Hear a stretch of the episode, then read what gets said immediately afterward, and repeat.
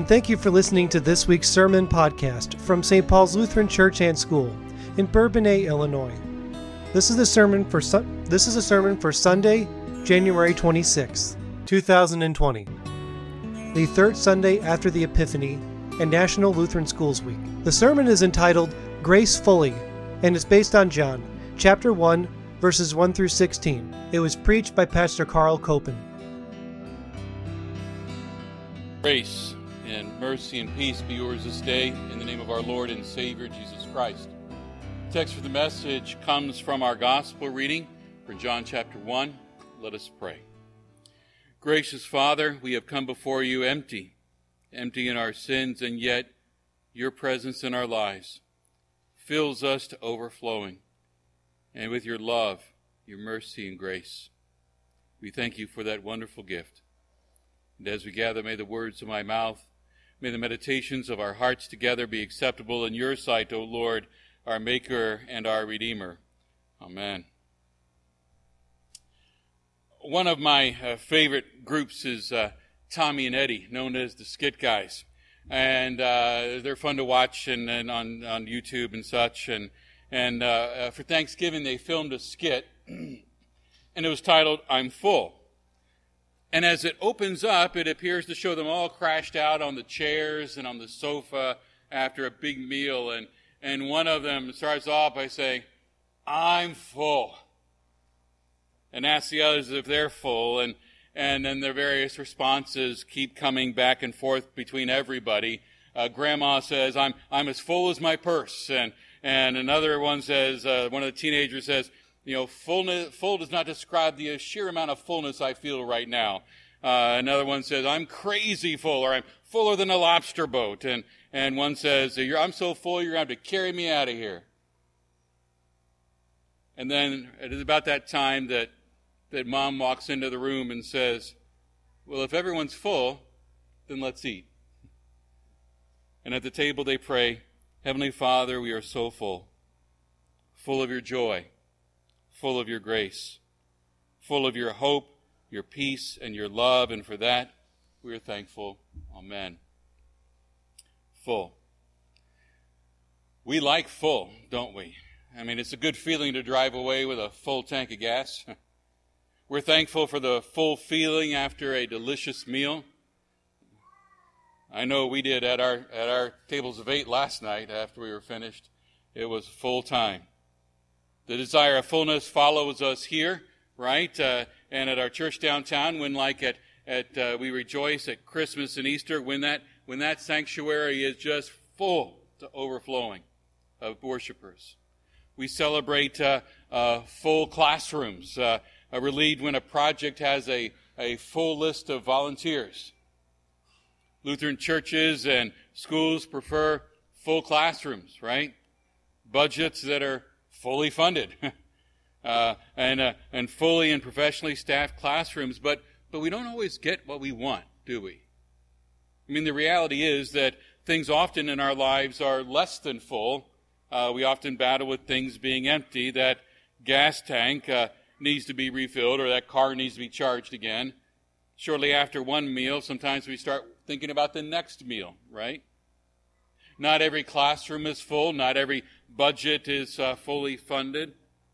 And, and more challenging than the discomforts or inconveniences of physical tanks left empty is the, is the reality of emotional emptiness, right? I mean, the cry goes up. Perhaps you've heard it. Maybe you even said it.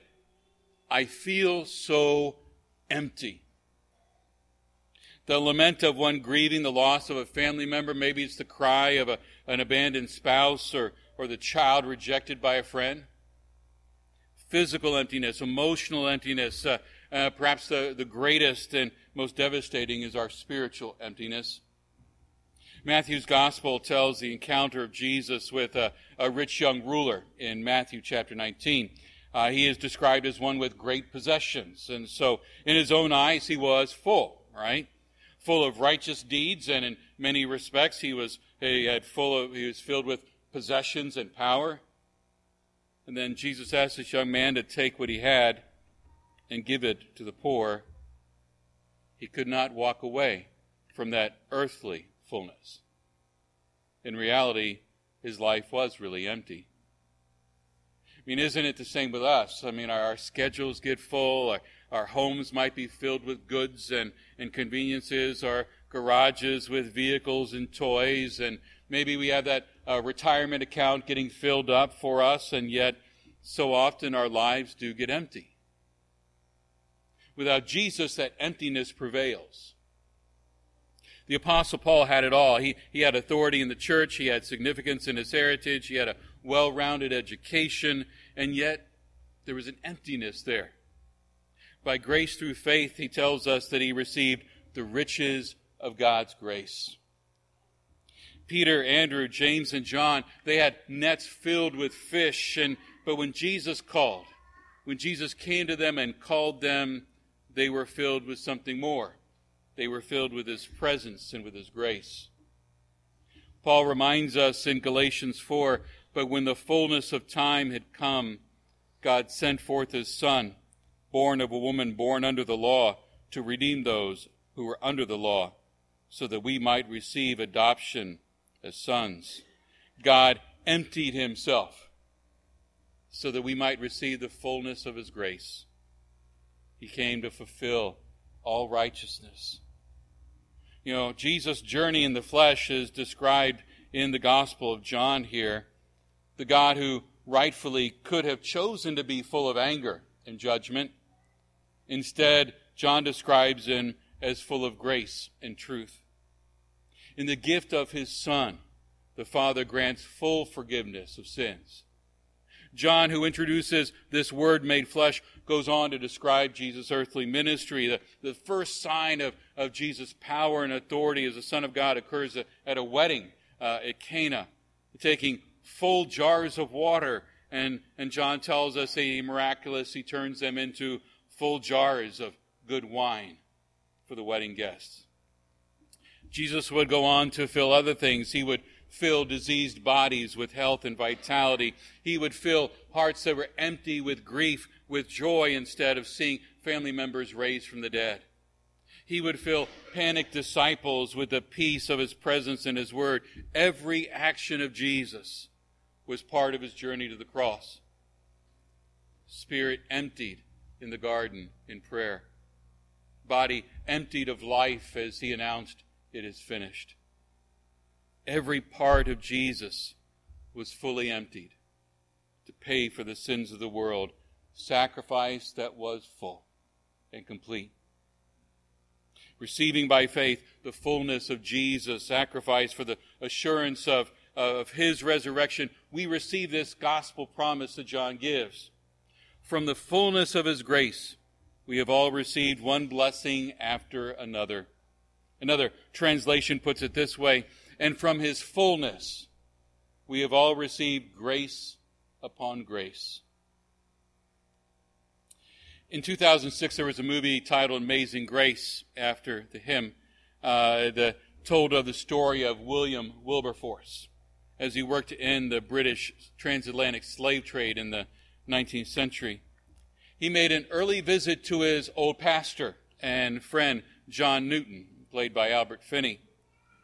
Newton, a former captain of a slave ship prior to conversion to Christ, Wilberforce was hopeful that Newton would, would give an account to help their case, an account of his slave ship days, and, and Newton refused to do so because he said that the experience of 20,000 ghosts haunted him too greatly to do that.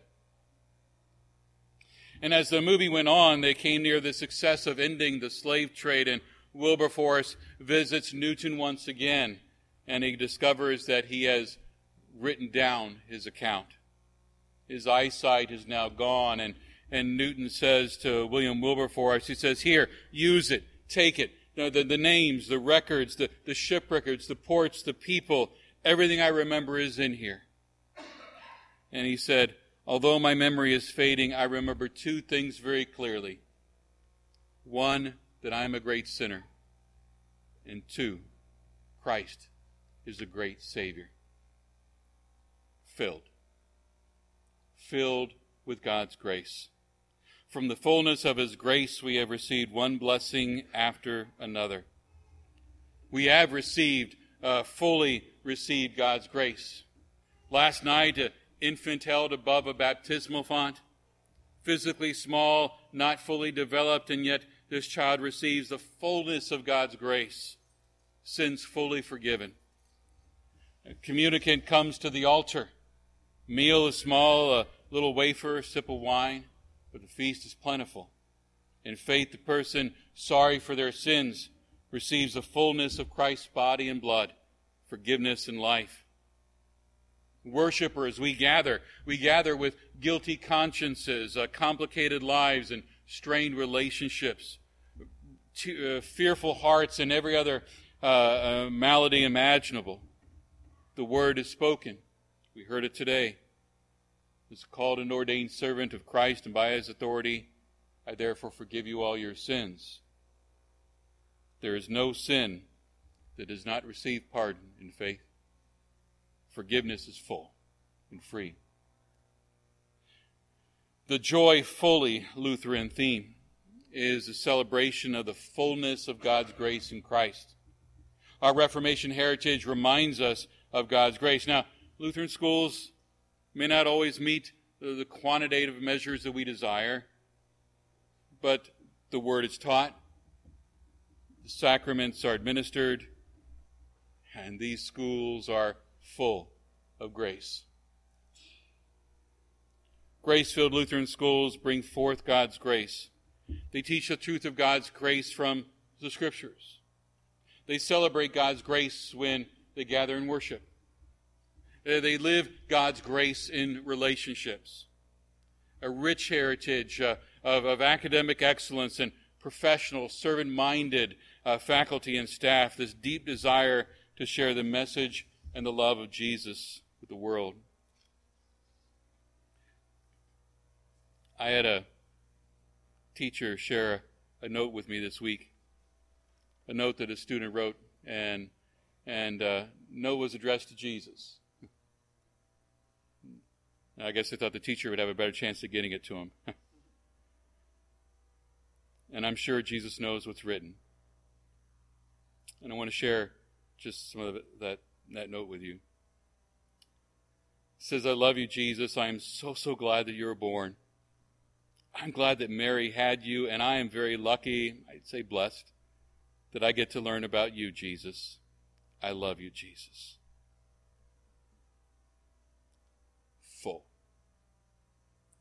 full of God's love, full of God's joy, full of God's forgiveness, full of God's grace. By God's grace, the greatest strength of our school, the greatest strength of St. Paul's Lutheran School, is that we are that grace place. The grace of God, which became ours through Jesus Christ, is shared in word and sacrament, received by every student, every parent, every other person who walks in our doors.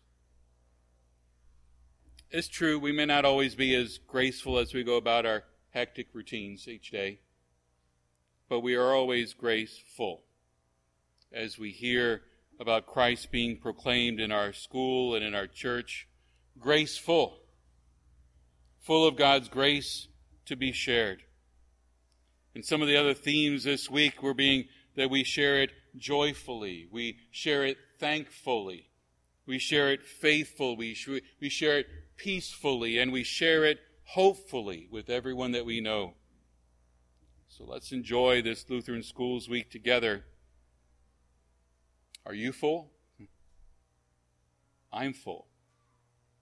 Full of God's grace in Christ. Amen. Please rise. And now may the peace of God that transcends all understanding guard your hearts and your minds in Christ Jesus. Amen.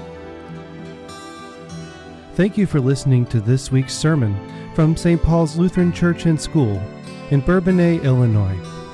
You can find this and other podcasts by going to stpaulslutheran.net and choosing an option at the top of the page. Thank you for listening and God's blessings.